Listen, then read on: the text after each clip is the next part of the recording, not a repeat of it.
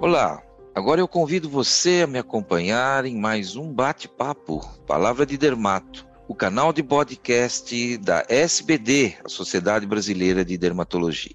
Nesse episódio, vamos falar sobre um tema que interessa a todo mundo: como prevenir e agir em caso de queimaduras em acidentes domésticos.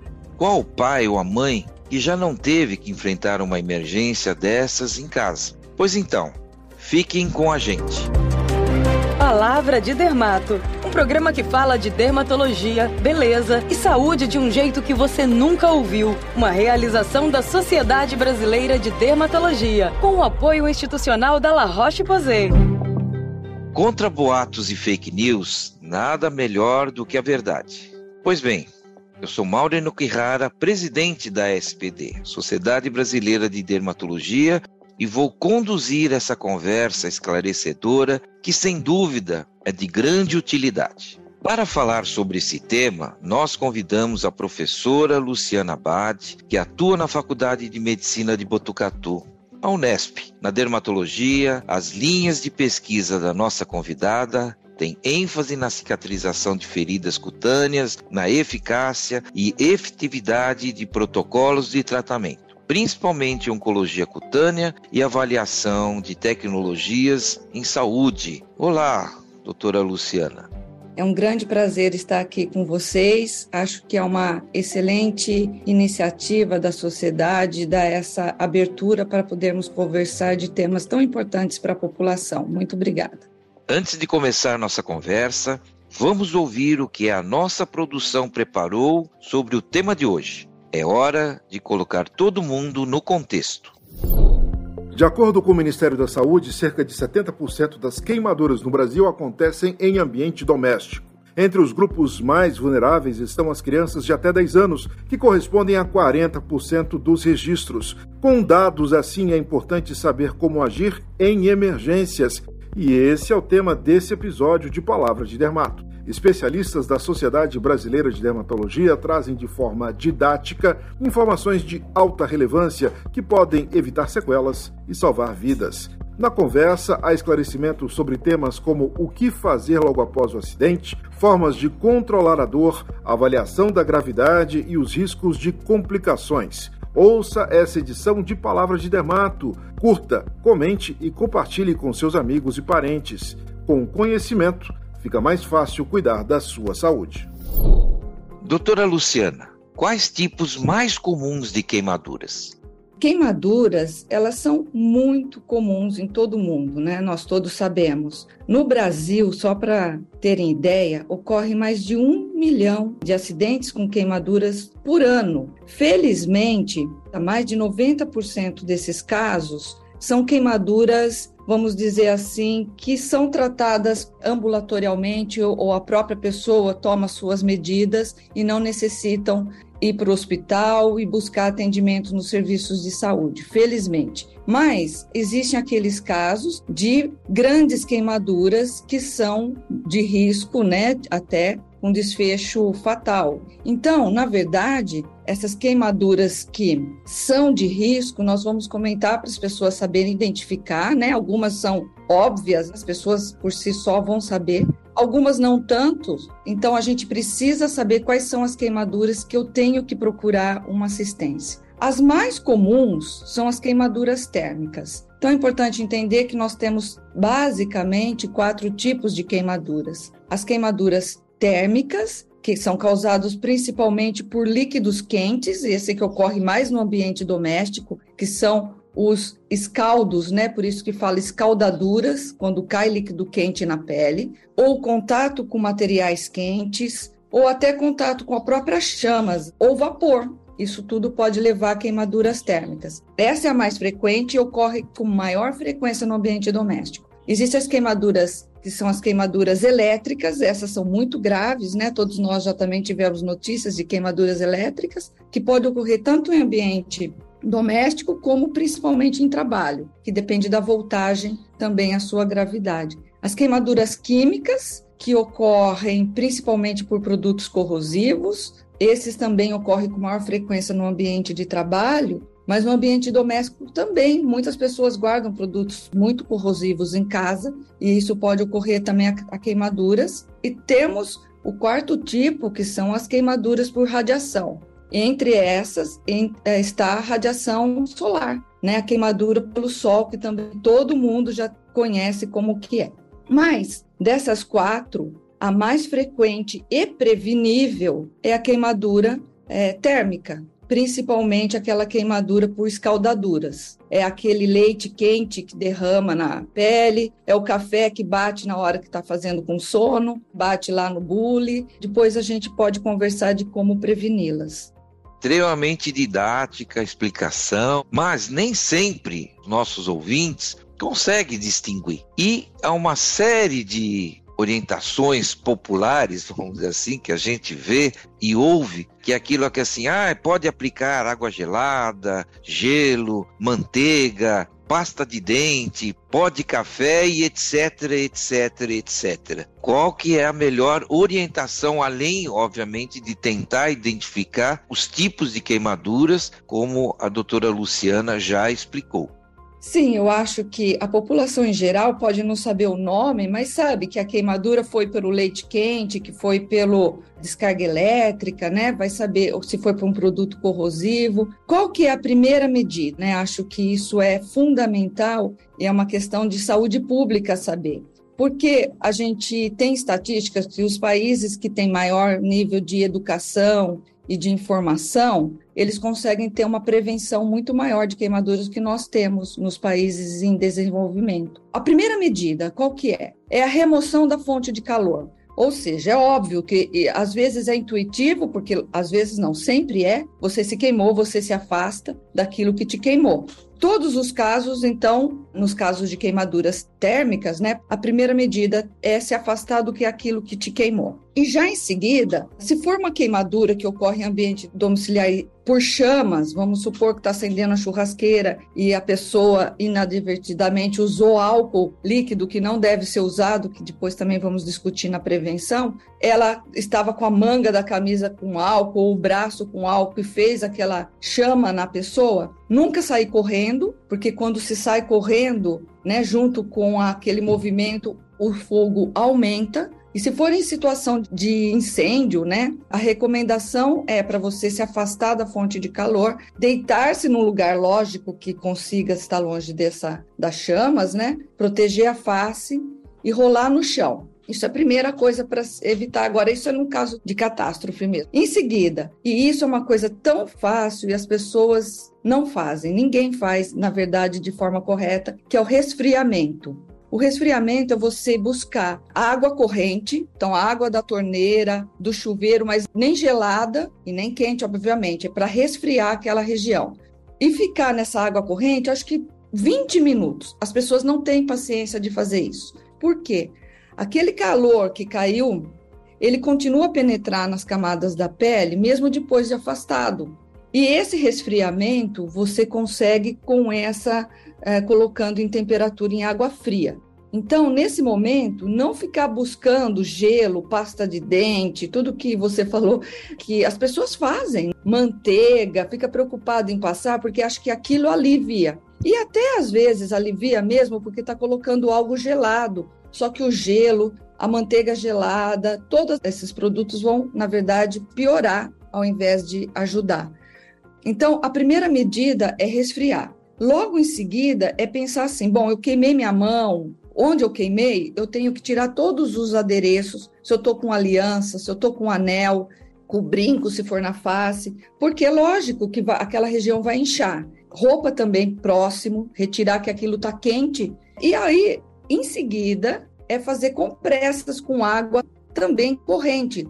Tecido limpo, põe uma compressa fria e mantém ali se precisar ir para um atendimento médico, que a gente vai falar isso mais para frente, quais são os sinais de alerta, tudo bem, pode ir com esse tecido. Se não for, depois de um tempo de tudo isso feito, pode-se aplicar um, um curativo com algo que deixa úmido o local para melhorar a dor. Por exemplo, vaselina. Vaselina em pasta e vaselina líquida em casa é muito interessante para essas situações. Então, doutor Mauro, acho que as principais recomendações são essas. E a gente observa que a paciência para fazer o resfriamento, que é uma etapa fundamental, as pessoas não têm, porque elas já estão com dor, já estão ansiosas de olhar como que vai ficar aquela área e não fazem. O resfriamento só não deve ser feito para grandes queimados, porque óbvio a pessoa está inconsciente, né? Ou já está com todo o corpo queimado, não vai ficar esperando 20 minutos fazendo resfriamento para chamar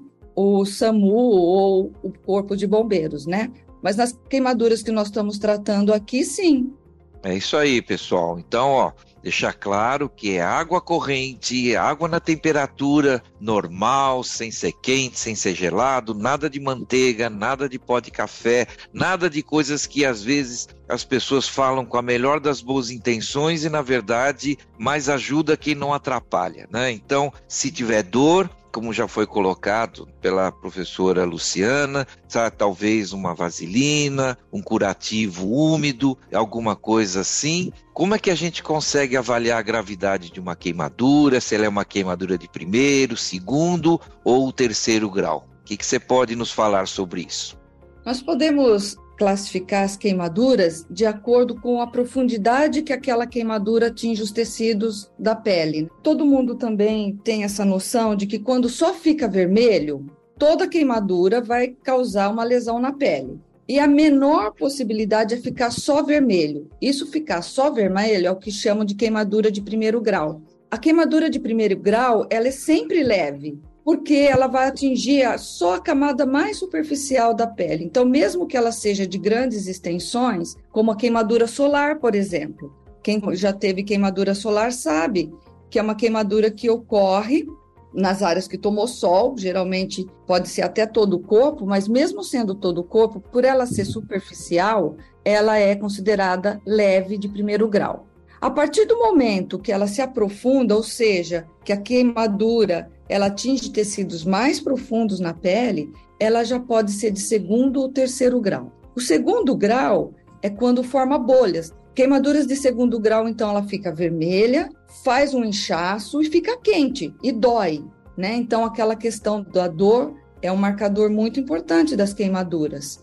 Então, essa queimadura de segundo grau, ela vai ter que ter cuidado quanto à gravidade de acordo com a extensão e a região que ela vai comprometer. Por exemplo, se for pequenas áreas com queimadura, uma única área com queimadura, fora de áreas de risco, como são as regiões principalmente face, pescoço, mãos, pés e genitais, e grandes articulações, joelhos, cotovelos, essas regiões são mais preocupantes, porque elas podem causar cicatrizes mais profundas, que formam contraturas, que a gente fala, e levar a um grande problema de função. A pessoa vai ter dificuldade de andar, de movimentar a mão, então, muito cuidado com essas queimaduras nesse local. Já essa de segundo grau, fora dessas áreas de risco, uma única queimadura ou poucas áreas de queimaduras, elas são leves e elas demoram de duas a três semanas para cicatrizar e vai, pode deixar uma marca no local, uma cicatriz. Já terceiro grau,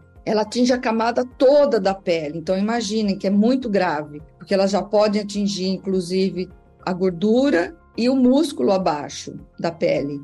E aí essas queimaduras são sempre graves, independente do tamanho dessa, e da localização. Também quem sofrer essa queimadura vai saber que é grave e ela tem uma coisa muito interessante, que não dói. Embora a pessoa vê que teve uma gravidade o seu acidente, essa queimadura ela é indolor, porque ela, ela lesa também todos aqueles raminhos nervosos que causam dor. Então, é muito contraditório, mas tem que ficar atento.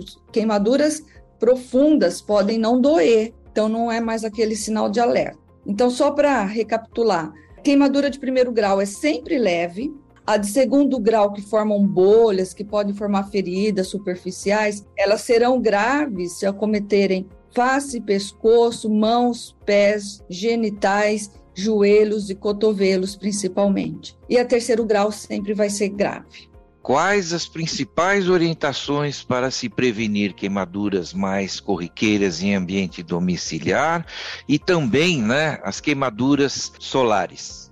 Vamos começar pelas queimaduras solares, que é tão frequente. As pessoas que mais vão ter risco de ter essas queimaduras são as pessoas de pele muito clara, que dificilmente vão se bronzear. E essas pessoas, quando se expõem a mais, principalmente entre o horário das 10 às 4 da tarde, que tem aquela radiação mais perigosa que queima, que é a ultravioleta B, elas vão ter queimaduras importantes, sejam elas no trabalho ou sejam elas no lazer.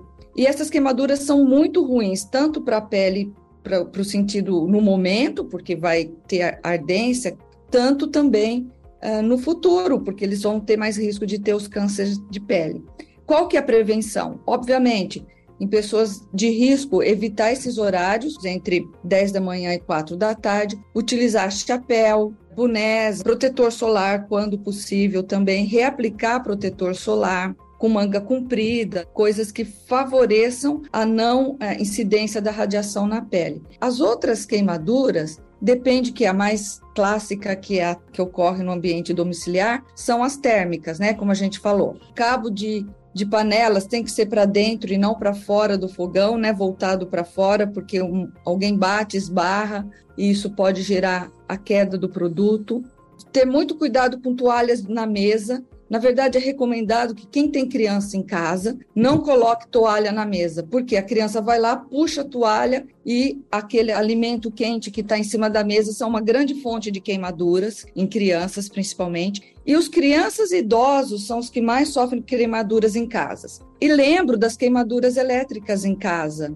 Então, quem tem criança sabe disso, mas vamos reforçar aqui que tem que as tomadas, comprar aqueles dispositivos que tampam as, as tomadas enquanto não estão sendo usadas. Fios soltos, que a criança vai lá e pega no fio, e aí são queimaduras elétricas que sempre são graves, e produtos corrosivos que tem na, na casa. Então, manter distância das crianças desses produtos, crianças ou idosos, né, que possam eventualmente manipular. Uma é o micro-ondas também, que é uma fonte muito comum de, de queimadura. Crianças que têm micro-ondas muito altos e eles colocam, por exemplo, para esquentar crianças aí que já conseguem mexer nesses eletrodomésticos, colocam leite para esquentar e na hora de pegar ele está muito alto, derruba sobre ele mesmo. O ferro de passar roupa também. Eu já tive algumas queimaduras por ferro de passar roupa. Então, são acidentes preveníveis, porque você sabe que aquele ferro está quente. Então, não deixar também que crianças manipulem, ou você, ou os adultos, terem cuidado com o resfriamento do ferro na hora de guardar, né? Saber como guardar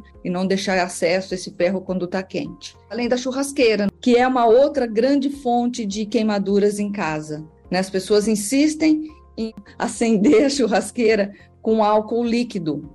E isso não deve ser realizado, né? Todo mundo sabe já, espero que saibam, que tem produtos específicos para acender churrasqueira, principalmente álcool em gel, para evitar essa questão de ser inflamável, né? Essa educação é muito importante. Doutora Luciana, muito, muito obrigado pelos esclarecimentos. Tenho certeza de que os ouvintes tiraram uma série de dúvidas, né? Tem coisas que parecem tão óbvias e no dia a dia não são tão óbvias assim, né? Em relação às queimaduras, com quem realmente entende do assunto. Deixo o microfone aberto para as despedidas da nossa convidada especial.